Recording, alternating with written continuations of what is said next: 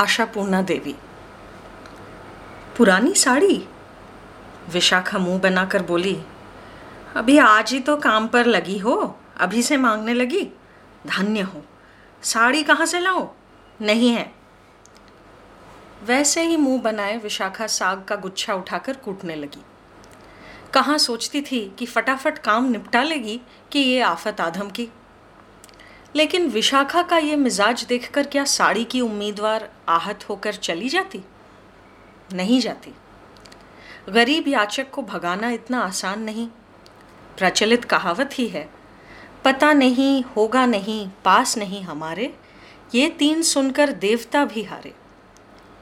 देवताओं में मान सम्मान का प्रश्न होता है, सो शायद हार भी जाएँ, पर मान सम्मानहीन मनुष्य उन्हें हराने के लिए तो पत्थर ही बनना पड़ता है। इसलिए कंगाली की प्रतिमूर्ति नई नौकरानी जब विशाखा की नाराज़गी को अनदेखा करके बोल उठी, माँ, दे दो ना कोई पुरानी साड़ी, तुम्हारे हाथ का मैल है, गरीब को एक दोगी तो तुम्हें दस मिलेंगे। तो विशाखा को पत्थर बनना ही पड़ता है। पथरीली आवाज़ में ही कहना पड़ता है, तुमसे शास्त्र कथा सुनने नहीं बैठी हूँ शोभा की माँ, पुरानी साड़ी नहीं है मेरे पास। तुम लोग हमेशा लेने का सोचते हो। शोभा की माँ फिर भी डटी रही। शायद कातरता के अंकुश से पत्थर पिघलाने की आस में करुण स्वर में बोली, मिट्टी छूकर कहती हूँ माँ, लेने मांगने की बात नहीं। इज़्ज़त बचाने के लिए अब दूसरा कपड़ा नहीं रहा। यही वाली पहनकर नहाती हूँ और शरीर पर ही सुखाती हूँ। विशाखा और पथरीली हुई। बोली, फिर इतने दिन तो चल रहा था। मेरे ही घर आकर सब खत्म हो गया क्या? पुराने मालिकों से नहीं मिली? माँ, सुबह कहा ना तुमसे? दो महीने से घर बैठी हूँ, रोग ही खाए जाता है। लोटे कटोरे बेचकर घर चलाना पड़ा। ये धोती पूरी तार तार हो गई। सच कहती हूँ माँ, राह चलकर आने तक में शर्म आती है। शर्म आने लायक दशा थी, ये विशाखा भी देख चुकी थी। लेकिन छोकरी का स्वास्थ्य भी तो देख रही थी। कितने दिन काम देगी ये हड्डियों का पिंजरा? विशाखा के घर का पोछा लगाते ही तो उसके पसीने छूट गए। फिर बर्तन घिसना, कोयले तोड़ना, मसाले पीसना, ये सब भी है। ना हो पाएगा। कोई और चारा ना होने के कारण ही विशाखा ने उसे काम पर रखा था। कोई ढंग की मिल जाते ही इसे चलता कर देगी। फिर पुरानी साड़ी इस पर क्यों बर्बाद की जाए? अगर थोड़ी तगड़ी होती तो विशाखा इसी को रख लेती। चप्पल, ब्लाउज, पट्टीदार साड़ियाँ पहनने वाली नौकरानियाँ देख देख कर और उनकी तीखी बातें सुन सुनकर विशाखा थक चुकी थी। पर वो सभी काम की उस्ताद होती थी। इन दुबली लोलुप दीन दुखियों को देखने से उसे चिढ़ आ जाती थी। अरे, काम से ही तो काम है। बोली, तुम्हारे चरण पकड़ो या तुम्हारे काम के? इससे पहले वाली काम तो करती थी, पर घमंडी भी थी। विशाखा ने एक बार कहा था बासी रोटियाँ रखी हैं, संध्या की माँ, ले जाना। उसने मुँह पर जवाब दिया था, बासी रोटी तो सात जन्म में ना खाऊं माँ, कौन मरे कब से? ये सुनकर विशाखा की इच्छा हुई थी कि तुरंत काम से निकाल दे। केवल कार्यभार का सोचकर ही चुप रही थी। उस हिसाब से ये छोकरी ठीक ही है, लेकिन इस सूखी छोकरी से क्या काम होगा? फिर विशाखा ने सोचा इतने दीन दुखी लोगों को देखकर ही वितृष्णा होती है बाबा। तो फिर? तो फिर निकालना ही पड़ेगा। तो फिर पुरानी साड़ी फिजूल में खर्च नहीं कर सकते। तो फिर कहना ही पड़ता है तो मैं क्या करूँ बच्चा? पुरानी साड़ी नहीं है। नई तो खरीद कर दे नहीं सकती ना। खड़ी खड़ी समय क्यों बर्बाद कर रही हो? काम पर लग जाओ। विशाखा अब चूड़ियाँ बजाकर आलू छीलने लगी। वैसे गरीब को रखने का एक फ़ायदा है, विशाखा सोचती, कि डांट डपट कर चैन मिलता है। एक शब्द कहते ही फुफक कर सौ नहीं सुना देती। फिर भी, ये फिर भी ही संसार की सारी परेशानियों की जड़ है। शोभा की माँ भी क्या नहीं सोचती थी, छोड़ो, नहीं करना ऐसा काम। इतनी कठोर मालकिन है। पर अंत में फिर भी की ही जीत होती। आँसू पोंछती हुई शोभा की माँ नल पर बर्तन घिसने बैठी। न जाने भगवान गरीब को रोग क्यों देते हैं। अगर वो छह महीने बीमार न रहती तो उसकी ये दुर्दशा न होती। सारे कष्ट सहे जा सकते हैं, लेकिन फटे कपड़ों में रास्ते से गुजरना असहनीय है। फिर भी अच्छा है कि शोभा अपनी मौसी के यहाँ है, नहीं तो विशाखा की बड़ी बेटी कॉलेज से लौटकर लहरा लहरा कर बाल बाँध रही थी। माँ से जाकर बोली, पुरानी साड़ी एक दे ही देती माँ, उसकी बड़ी बुरी तरह से फटी है। विशाखा खींचती हुई बोली, इनका स्वभाव ऐसा ही है। गरीबी दिखाने के लिए चुन चुन कर वही वाले पहनती हैं, केवल फॉर शो फिर भी तुम कुछ दे दिलाती तो तुम्हारे हाथ में रहती। तुम्हारी तो ऐसी घमंडी नौकरानियाँ रही हैं, उनसे तो जा जा, तू मुझे सिखा मत। विशाखा झंकृत होकर बोली मैंने आज बर्तन वाली को आने को कहा है, कांच की डिश लेकर। एक के बाद एक चार पाँच अच्छी अच्छी डिश टूट गई। कहते कहते ही बर्तन वाली की तीखी आवाज़ बज उठी। ओ भाभी जी, बर्तन लोगी या नहीं? लो आ गई। विशाखा आनंद से खनकते स्वर में बोली, आ, बैठ, मेरे लिए डिश लाई है। लाई क्यों नहीं भाभी जी? मुझे ऑर्डर देकर सामान मिलने में देर हुई है कभी? विशाखा की बड़ी बेटी खिलखिलाती हुई बोली, देर होती भी कैसे? इनके बदले बस्ता भरकर कपड़े भी तो मिलेंगे। माँ को ठग कर तुम तो बड़े आराम से। विशाखा ने डांट लगाई तो चुप बैठेगी? चुप हो जाती हूँ। बुरी तरह ठगी जाती हो तभी कह रही हूँ। विशाखा दबी आवाज़ में बोली, ठगना क्या है? पूरा फ़ायदा ही तो है। गृहस्थी की फेंकी हुई चीज़ों से जो आए वही अच्छा है। ठीक है बाबा, लूट लो फ़ायदा। बस मेरी नई साड़ियाँ मत छूना। हाँ वही वाली दूँगी। विशाखा ने पुरानी साड़ियाँ बस्ते से निकाल कर फैलाई। उसने माँ बेटी के स्टॉक से काफ़ी साड़ियाँ जमा कर रखी थी। ये बर्तन वाली थोड़ा ज़्यादा लेती तो है, पर सामान इसका बहुत बढ़िया है। विशाखा भी अपनी अच्छी से अच्छी किनार वाली साड़ियाँ खोल कर दिखाने लगी। देख रही है, देख रही है ना, कहीं कटा फटा कुछ नहीं है। मेरे पास ऐसे वैसे कपड़े नहीं मिलेंगे तुझे। अब बता कितनी साड़ियाँ लेगी? ज़ाहिर है कि बर्तन वाली ने एक असंभव दाम हाँका। विशाखा बोल उठी, मेरा गला काट लेगी क्या?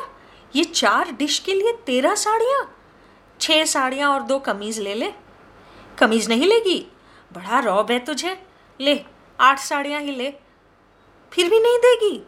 बारह चाहिए। इतनी जिद्दी क्यों है रे तो ला, दस में दे दे। उससे ज़्यादा एक भी नहीं। नहीं होता तो ले जा तेरा सामान। मेरे पास और नहीं है। ये अच्छी अच्छी किनार वाली साड़ियाँ। अचानक विशाखा का चेहरा चिड़चिड़ाहट से विकृत हो उठा। उफ, शोभा की माँ, तुम्हें अभी मेरे सर पर से जाना था राख फेंकने? धन्य हो सचमुच। ओ, बर्तन वाली, जरा उसको जाने दो। शोभा की माँ के सामने पुरानी साड़ियों का ये पहाड़ उद्घाटित हो जाने पर विशाखा का दिमाग गुस्से से जल उठा। तो उसने अपना गुस्सा दूसरे रास्ते निकाला। इतने सारे बर्तन इतनी जल्दी घिस भी लिए। शोभा की माँ चुप रही। शोभा की माँ वहाँ खड़ी खड़ी जैसे अपनी समस्त इंद्रियों से अनुभव करने लगी। उन लाल, नीले, हरे, नारंगी, फूल किनार, चूड़ी किनार और पट्टीदार रंगीन साड़ियों के समारोह को। बेवकूफ़ की तरह खड़ी क्यों है? विशाखा खींचती हुई बोली। खाक वाली मिट्टी टपक कर नीचे गिरने लगेगी। जाओ, फेंक कर आओ।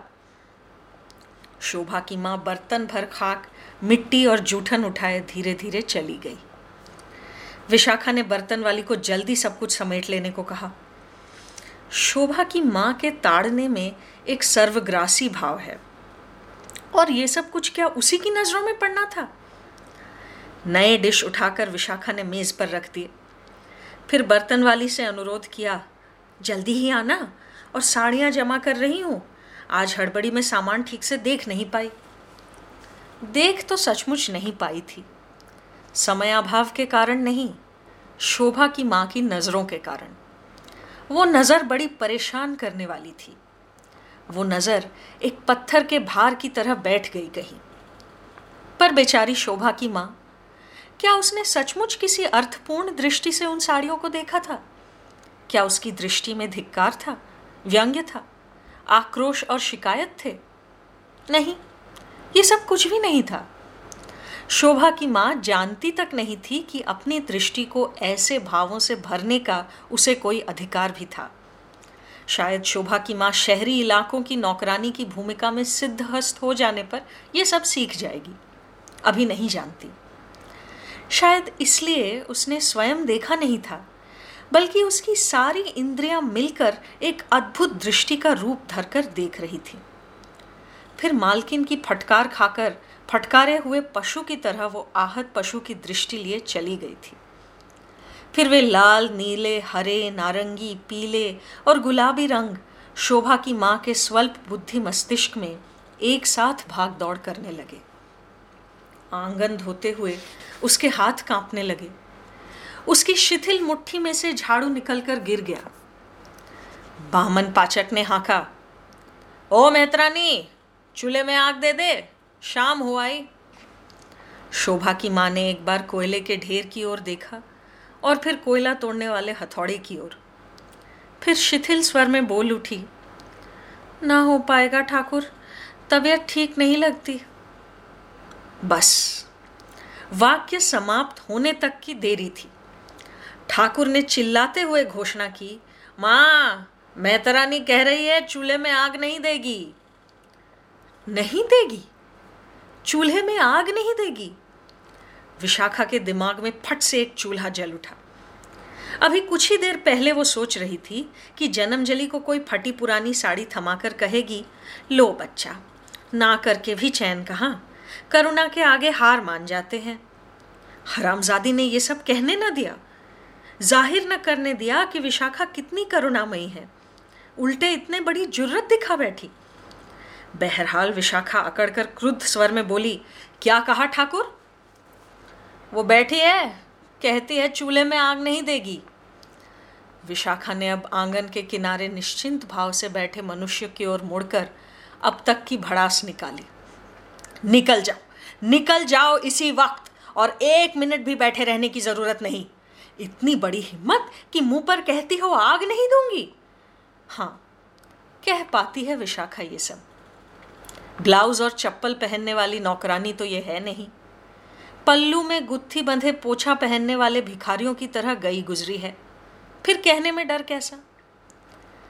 शोभा की माँ ने एक बार कहने की कोशिश की कि नहीं हो पाएगा उसने नितांत ही शारीरिक अक्षमता के कारण कहा था, लेकिन उसकी बात नकार दी गई।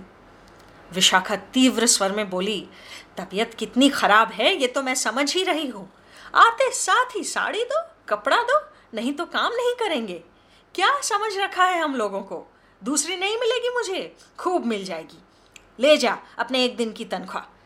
कहकर विशाखा घर के अंदर जाकर आठ पैसे ले आई और उसकी ओर फेंक कर फिर अंदर चली गई।